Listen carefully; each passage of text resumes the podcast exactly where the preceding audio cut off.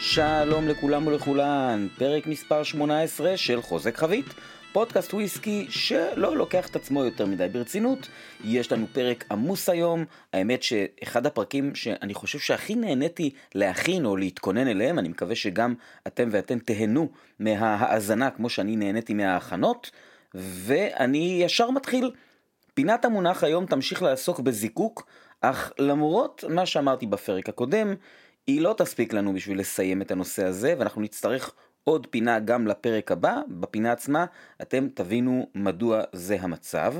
בפינת החדשות שבעה אייטמים, שכולם כיף טהור עם כל מה שהאל הטוב והמיטיב הביא לעולם הזה. מזקקות חדשות, חביות המרונה, וויסקי בחביות יין לבן, Apex ים חדשים ומשלוח של Hunter Laing, למה מגיע לי כל הטוב הזה? בפינת ההיסטוריה נדבר על חברה בשם Vintage Malt Company ועל האדם שעומד מאחוריה, ובפינת עומף תואם, שתי טעימות של שתי חביות בודדות שבוקבקו עבור ה Whisky Bar and Museum במתחם שרונה. ולפני שאנחנו מתחילים, אני רק רוצה לומר משהו ששמתי לב שלא אמרתי אותו הרבה מאוד זמן, ואני מניח שיש מאזינים שהצטרפו אולי אחרי שהדבר הזה היה חלק קבוע מהפתיח של הפוד, אז הנה אני רוצה לומר אותו. אני מדבר בלשון זכר רק בגלל שזה נוח לי, כדי לחסוך את הזמן של חזרה על פעלים, זוהי הלשון העברית, אבל וויסקי זה לא רק לגברים. וויסקי זה גם לא רק לנשים, וויסקי זה כיף, וויסקי זה לכולם, וויסקי זה טעים, אז פשוט תשתו את זה. זה הכל, בואו נתחיל עם פינת המונח.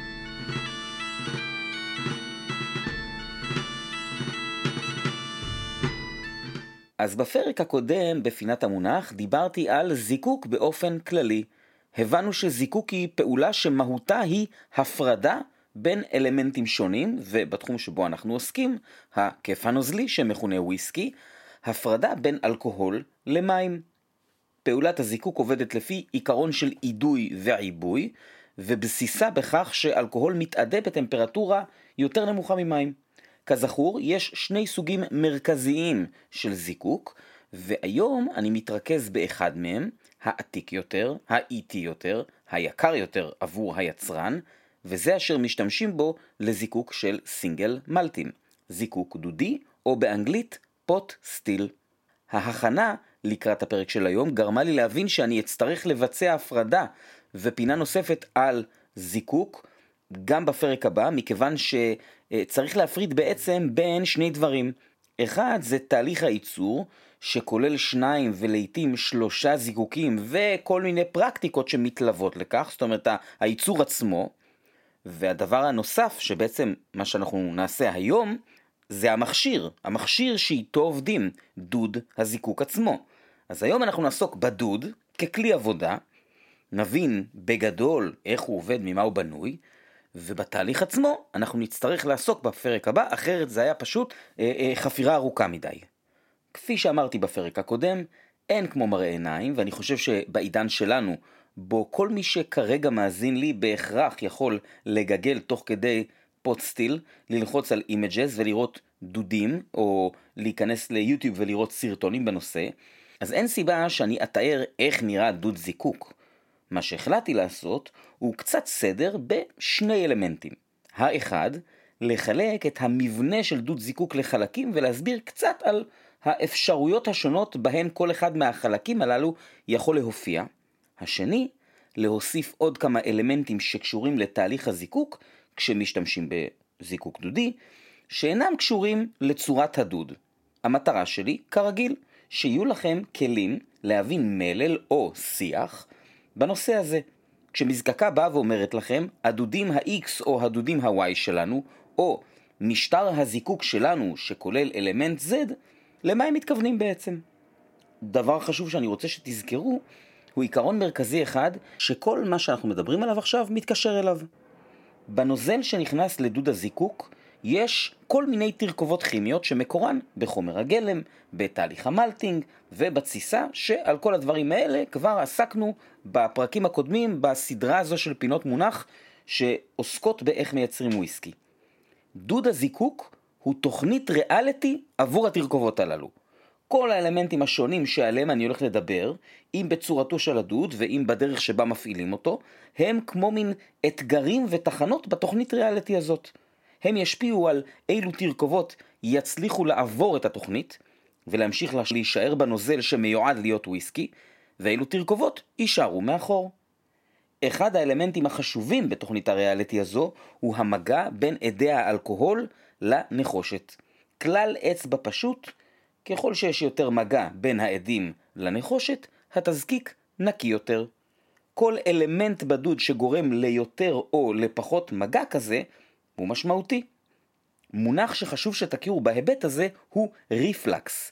אני חושב שתרגום אה, נאה למונח הזה בעברית יהיה החזר, שזה בעצם כמות העדים שמתעבה חזרה לנוזל בתוך הדוד בזמן הזיקוק על הדפנות העשויות מנחושת. הנוזל הזה בוודאי יתאדה עוד פעם, אבל אתם כבר מבינים שכל פעם שיש לנו מין ריפלקס כזה, ככה תזקיק יותר נקי, יש יותר מגע של עדים ונחושת, שאמרנו שזה חלק חשוב במשחק.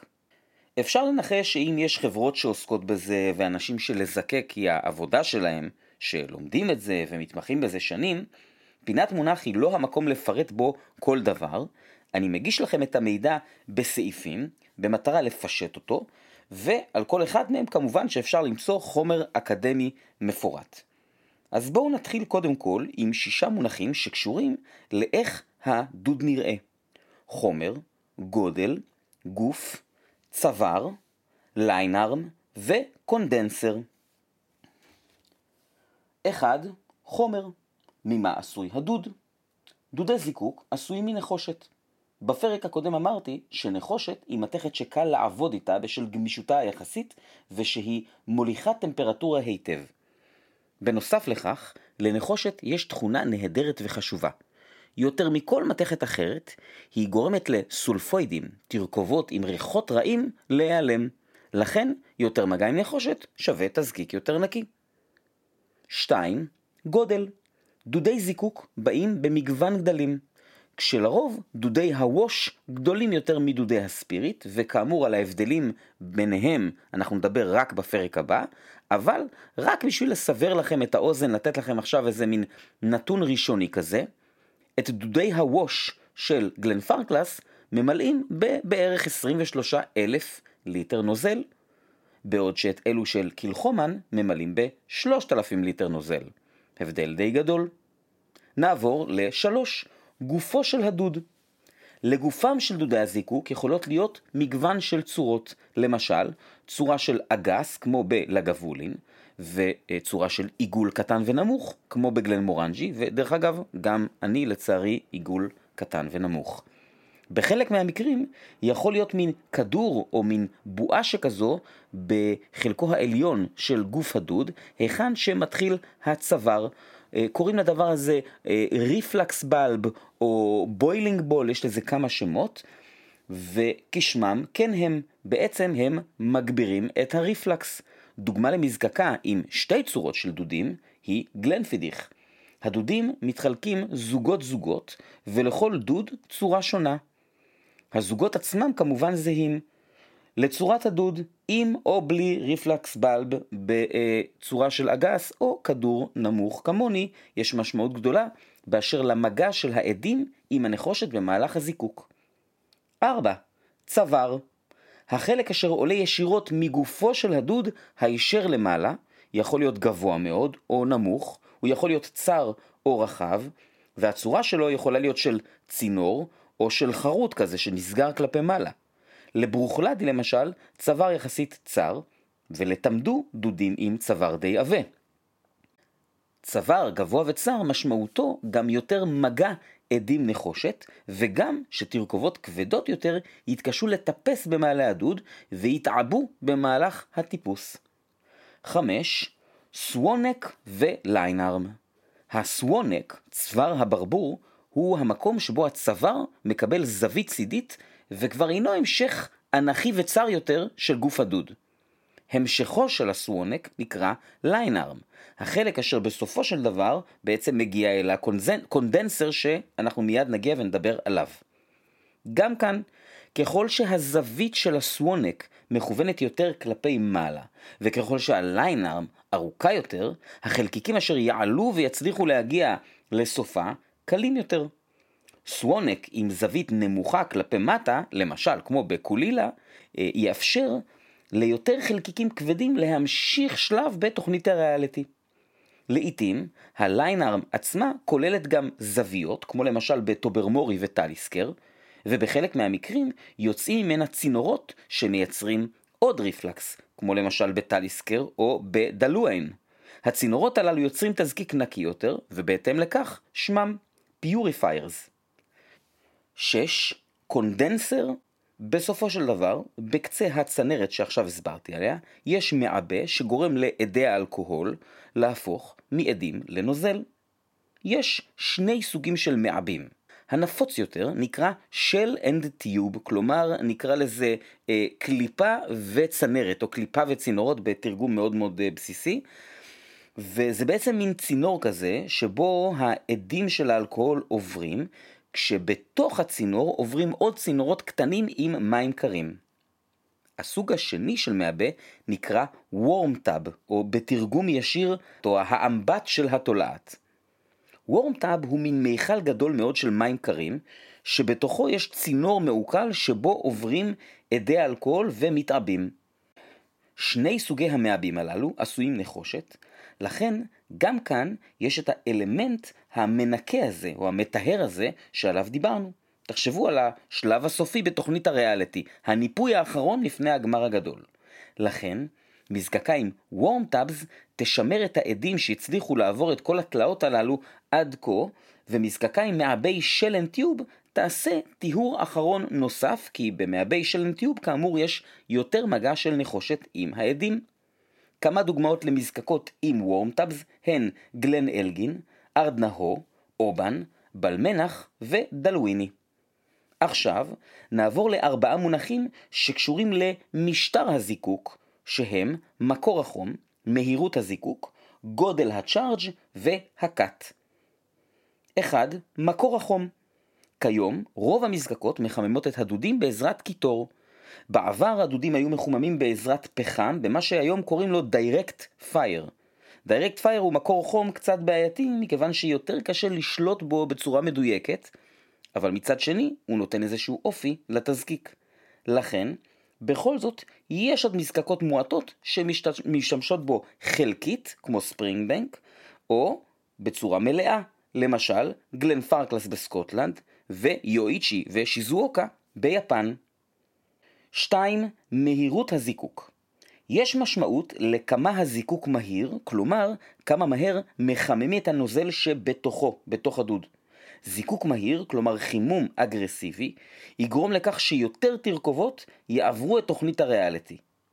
זיקוק איטי יניב תזקיק יותר קל ועם פחות תרכובות כבדות. יש לזה מספר הסברים כימיים, הפשוט ביותר הוא שככל שהחימום מתון יותר, החלקים הגבוהים בצוואר נשארים קרים, ולכן הם מובילים ל... אתם צודקים, עוד ריפלקס, מילת הקסם שלנו. יש עוד הסברים ואתם כמובן יכולים לקרוא עליהם. 3. גודל הצ'ארג' אני חוזר לנושא של גודל הדוד שדיברתי עליו קודם, ומוסיף עוד משהו.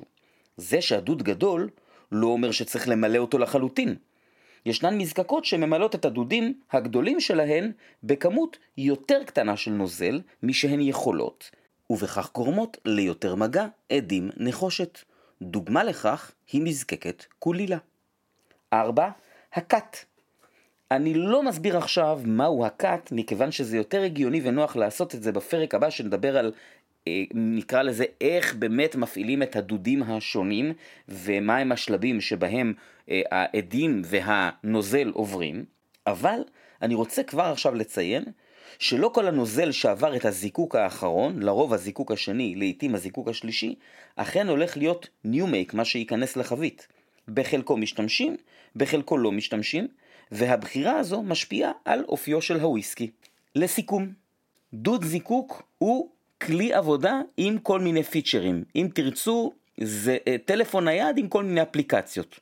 הוא יכול להיות בכל מיני צורות, בכל מיני גדלים, אפשר להפעיל אותו בכל מיני צורות, מהר או לאט, אה, מלא לחלוטין או לא, וכפי שתראו בפרק הבא, אפשר גם לעשות קאטים שונים. בנוסף לכל זה, אני מזכיר שהחומר שנכנס אליו גם הוא יכול להיות מגוון מאוד. אני רק מזכיר פה את נושא העשן והאורך של התסיסה, שמשנים את החומר עצמו שמגיע לתוכנית הריאליטי שנקראת דוד זיקוק. דוד זיקוק ומשטר זיקוק הם חלק גדול מאוד באופיו של וויסקי או אופייה של מזקקה. כרגיל, הערה לסיום. לעתים אפשר לשנות גם אופי של דוד עם כל מיני עזרים. אני נותן דוגמה שאני ממש ממליץ ללכת ולראות תמונות שלה או אפילו סרטונים. הדודים של מזקקה בשם פטר קירן, שהם דודים יחסית נמוכים. ופטר קירן רצו לייצר וויסקי שהוא אה, נקרא לזה יותר קליל. עכשיו, מה הם צריכים לעשות? הם צריכים יותר מגע של עדים נחושת, הם כאילו צריכים להעריך את הצוואר. מה הם עשו? במקום לקנות דודים חדשים, או לתקן או לשפץ אם תרצו את הקיימים, הם בנו על הספיריט סטיל, זה לדודים השניים, יש להם ארבעה דודים, שני ווש ושני ספיריט, על הספיריט סטיל הם בנו בחלק העליון של הצוואר מין מערכת כזאת של ספרינקלרים, מין מתזי מים כאלה, שזורקים מים על הצוואר של הדוד במורד הצוואר מבחוץ לו. למה זה? הם בעצם מקררים את הצוואר של הדוד, ויפה מאוד, הם יוצרים יותר ריפלקס. הם כאילו העריכו את הצוואר, בלי להעריך את הצוואר. זה מעניין, וזה יפה לראות.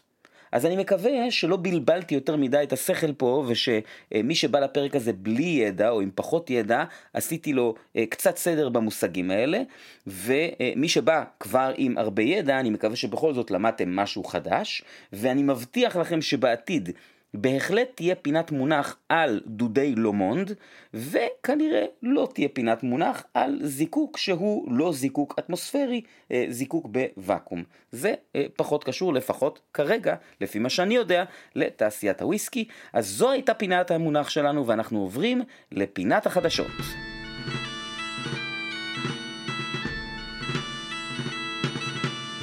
היום בפינת החדשות שבעה אייטמים, ואני מתחיל עם אייטם שאותי אישית ממש ממש שימח. אנטוני ווילס, הבעלים של מזקקת קילחומן, הודיע שהגיע למזקקה משלוח של חביות אמרונה, שבהן הם הולכים לעשות שימוש.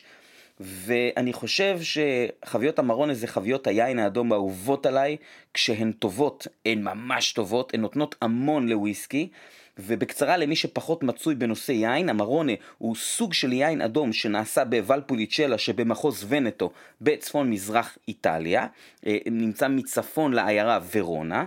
והוא עשוי מארבעה זני ענבים מקומיים, וחלק מתהליך ההכנה שלו כולל ייבוש של הענבים האלה. פעם היו עושים את זה על מחצלות, היום עושים את זה במין מחסנים כאלה בארגזי אה, פלסטיק.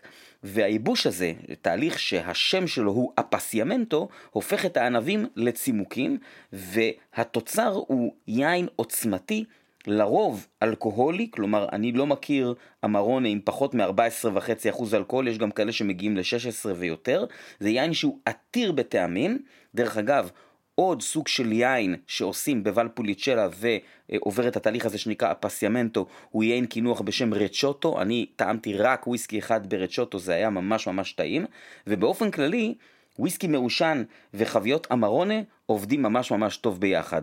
אז בקיצור, קילחומן באמרונה ימי. אוקיי, מספיק עם זה, אני עובר לאייטם מספר 2. לאחר שהוציאו וויסקי ראשון בסדרת Warehouse 1, זאת אומרת מחסן מספר 1, בשנת 2020, שעבר יישון מלא של 14 שנה בחביות סוטרן, מזקקת גלן מורי מוציאים בקבוק נוסף בסדרה הזאת, שנקראת Warehouse 1. הפעם מדובר בוויסקי בן 15 שנים, ב finish של חביות טוקאי. אה, טוקאי זה יין קינוח הונגרי, שבואו נגיד שהוא קרוב משפחה של סוטרן. מדובר במהדורה בת 1244 בקבוקים ובחוזק של 53.6% אלכוהול. מעניין מאוד ואני מקווה שאני אצליח לטעום אותו. אייטם מספר 3, חברה בשם Dark Sky Spirits, שהם כרגע בעיקר עוסקים ב blending, החלה בעבודות להקמת המזקקה החדשה שלה בלואולנדס. שמה של המזקקה, אני לא יודע אם אומרים את זה מופת או מפת, אחד משניהם. אה, אני חוסך לכם את הקשקושים הכלליים מהפרסומים בנושא שהם אה, רובם כוללים דברים שהם נקרא לזה טריוויאליים, אני רוצה לציין שני דברים שהם מעניינים בעיניי בפרסום. דבר ראשון, התחייבות שלהם שהוויסקי הראשון לא יבוקבק עד שהוא יהיה בן שבע. אה, אני מודה שבעיניי זאת התחייבות מעט מוזרה, כי אם הוויסקי טעים, למה לא לבקבק אותו קודם? אבל בסדר, יכול להיות שזה איזה עניין של, אה, קשור לנתונים הטכניים שלהם, אולי מתכננים מראש באיזושהי צורה וויסקי שאמור לקחת לו יותר זמן להתיישן, אני לא יודע. דבר נוסף, אה, וזה מתקשר לפינת המונח שלנו, הם הולכים לחמם את דוד הזיקוק שלהם עם אש פתוחה, direct fire, שתוזן על ידי עץ. דרך אגב, אני מפנה אתכם גם לפרק 16, לחלק שבו דיברתי על מזקקת שיזואוקה יפנית, שגם היא עושה את זה.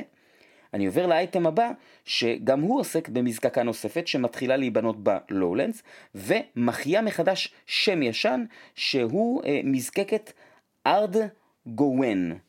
ארד גוון, מזקקה שהייתה קיימת מ-1896 ונהרסה במאי 1941 במסגרת הפצצות חיל האוויר הגרמני, הלפטוואפה, במתקפה האווירית על בריטניה, שידועה בשם הבליץ. אייטם מספר 5, אה, שהוא בעצם המשך של אה, פינת החדשות של הפרק הקודם, הבטחתי אה, עדכון וגם כמה מאזינים שאלו אותי, אז אני מעדכן את של ארן לארץ. ובעצם שלושת הביטויים של ארן שהגיעו לארץ וכבר אפשר למצוא לחנויות הם הברל רזרב החדש, שהוא וויסקי צעיר, מבוקבק ב-43% אלכוהול והוא מתיישן בחביות פירסטפיל ברבן בלבד. השרי קאסק שמכונה The Bodega שמתיישן 7 שנים בחביות שרי הוגזד במילוי ראשון בלבד ומבוקבק בחוזק החבית 55.8% אלכוהול והבלנד מבוסס הארן שנקרא רוברט ברנס אז הנה אני מעדכן אלו הדברים שהגיעו והמאזין יוד לדעת האם יגיע הדבות'י החדש אז uh, uh, הוא לא יגיע, ולאחר שלאחרונה יצא לי לשתות מספר פעמים את הדבות'י שכן הגיע לארץ בזמנו, מהדורה שלישית מ-2017, זה בהחלט מצער, הלוואי שיגיע בהמשך. בואו נעבור לאייטם הבא.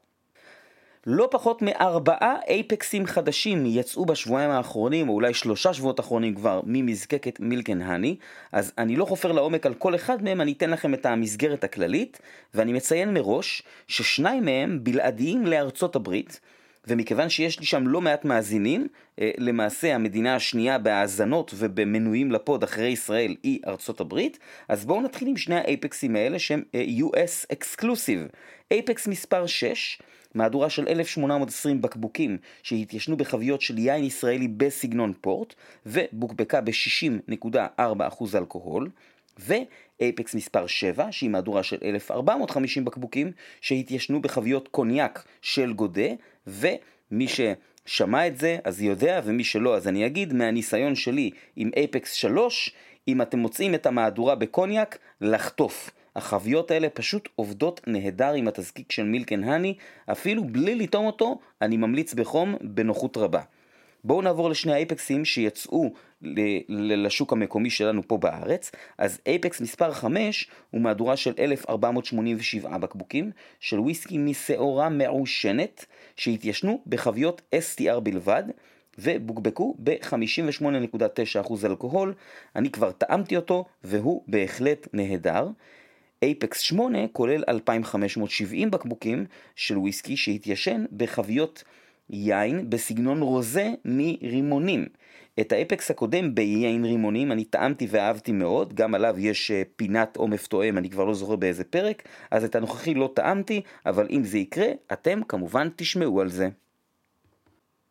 ונעבור לאייטם האחרון, שהוא אייטם אה, עתידי, נקרא לזה ככה, אני פשוט לא יודע אם אני אספיק להקליט עוד פרק עד שזה יקרה, אז אני כבר מעדיף לספר לכם. משלוח חדש של הנטרלנג יגיע לארץ לקראת סוף יולי. אני כן יכול לומר שיהיו שם כמה וכמה בקבוקים שונים, מעושנים ומעניינים, וגם שלישייה מליין הרום של הנטרלנג שנקרא קיל דביל. עכשיו, אני לא מבין גדול ברום, אבל הבודדים שכן טעמתי מהליין הזה שנקרא קיל דביל, מוצלחים, ואני סומך על דוק וויסקי שהוא בחר שלישייה שהיא בטח תהיה ממש ממש טובה, אז ברגע שזה יגיע, אני כמובן אעדכן, וזהו, זו הייתה פינת החדשות שלנו, שאני חייב לומר שפשוט הייתה כיפית מאייטם לאייטם, ואני עובר לפינת ההיסטוריה.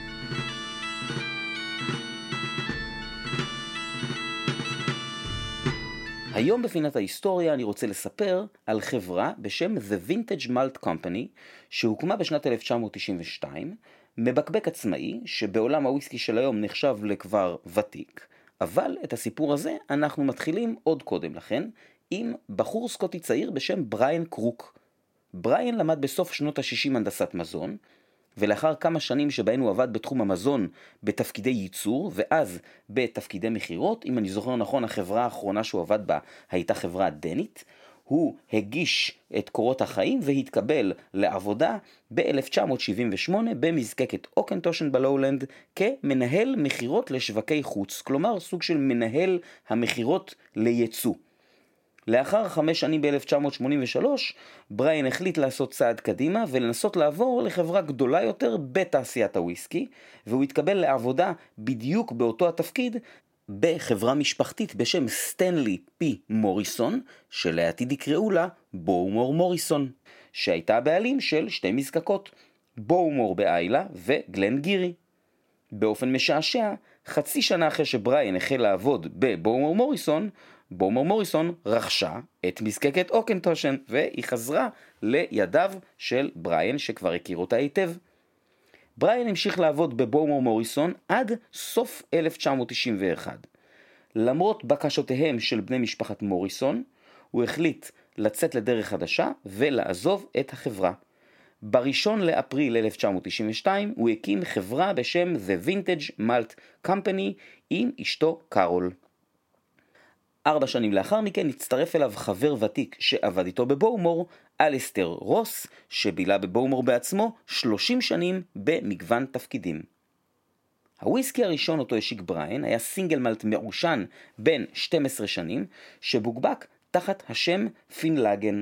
זה היה ב-1992.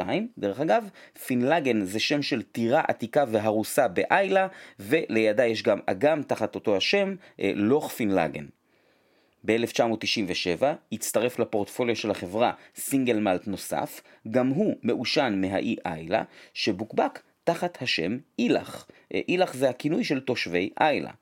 שני הסינגל מלטים האלה זכו עם השנים למספר מהדורות, כולל מהדורות בחוזק חבית ובפינישים שונים. אני לא מכיר פרסום רשמי של מה יש בתוך שני הסינגל מלטים האלה, אבל אתם יכולים לנחש שאם זה בוקבק בשנת 1992, וכבר היה בן 12 שנה, כנראה שזה לא מזקקה יותר חדשה או מזקקה שהייתה סגורה אז, אז אה, בואו נגיד שאין יותר מדי אפשרויות בקשר למה נמצא בתוך שני הבקבוקים האלה. בנוסף לאלה, מ-1993 החברה מבקבקת חביות בודדות תחת השם קופרס צ'ויס, כלומר בחירת החבטן. תחת השם הזה בוקבקו כבר כמה מאות חביות, חלקן בחוזק חבית, חלקן הגדול לא, נעות מ-40 דרך 43 ו-46 אחוז ועד חוזק חבית, וחלקן עם מגוון פינישים שנראה שהוא רק הולך וגודל. סליחה, יש לומר גדל. אה, מדובר בסינגל מלטים וגם בסינגל גריינים תחת השם הזה וגם בבלנדד מלטים שמבוקבקים כחבית אחת. כיום כל כמה חודשים יש הוצאה של כמה חביות בליין הזה, כאשר במאי האחרון החברה הוציאה את הבצ' האחרון שכלל 15 בקבוקים שונים, 15 חביות שונות, 12 סינגל מלטים, שני סינגל גריינים ו blended malt אחד, ויש שם מגוון פינישים גדול ומעניין, או אפילו יש כאלה שבטח יגידו אה, קצת מוגזם. מוצרים נוספים של החברה הם single malt נוסף בשם איילה סטורם, blended malt מעושן בשם סמוק סטאק ו blended malt של וויסקי מההיילנד בשם גלן אלמונד. היו להם עוד כמה דברים, אה, כמה בלנדד מלטים וסינגל מלטים בשמות שונים בעבר, וכמובן שהחברה הזאת עוסקת גם במסחר בחביות. את החברה כיום מנהל בנו של בריאן, אנדרו, ואני רוצה לציין שהמבנה של החברה כולל בתוכו עוד חברת בת שקוראים לה The Highlands and Islands Scotch Whisky Company, ויש שם איזה מין מבנה החזקות שכולל מתחתיה גם מבקבק עצמאי נוסף בשם CJJ.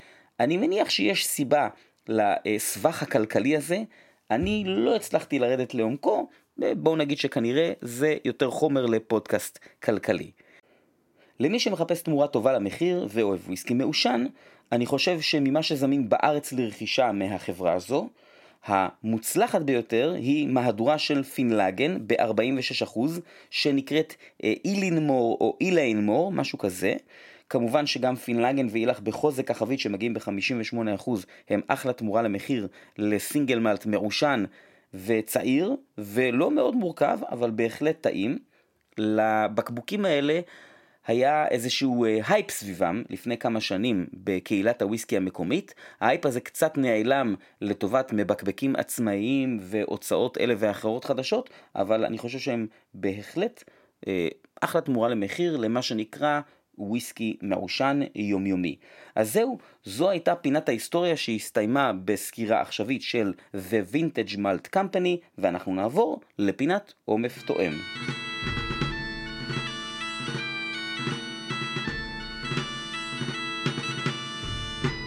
היום בפינת עומף תואם אני מספר על שתי חוויות בודדות שבוקבקו במיוחד על ידי, או יותר נכון לומר עבור, ה Whisky Bar & Museum במתחם שרונה בתל אביב. אחד מאירלנד ואחד מתל אביב, ואני אתחיל ללא דיחוי.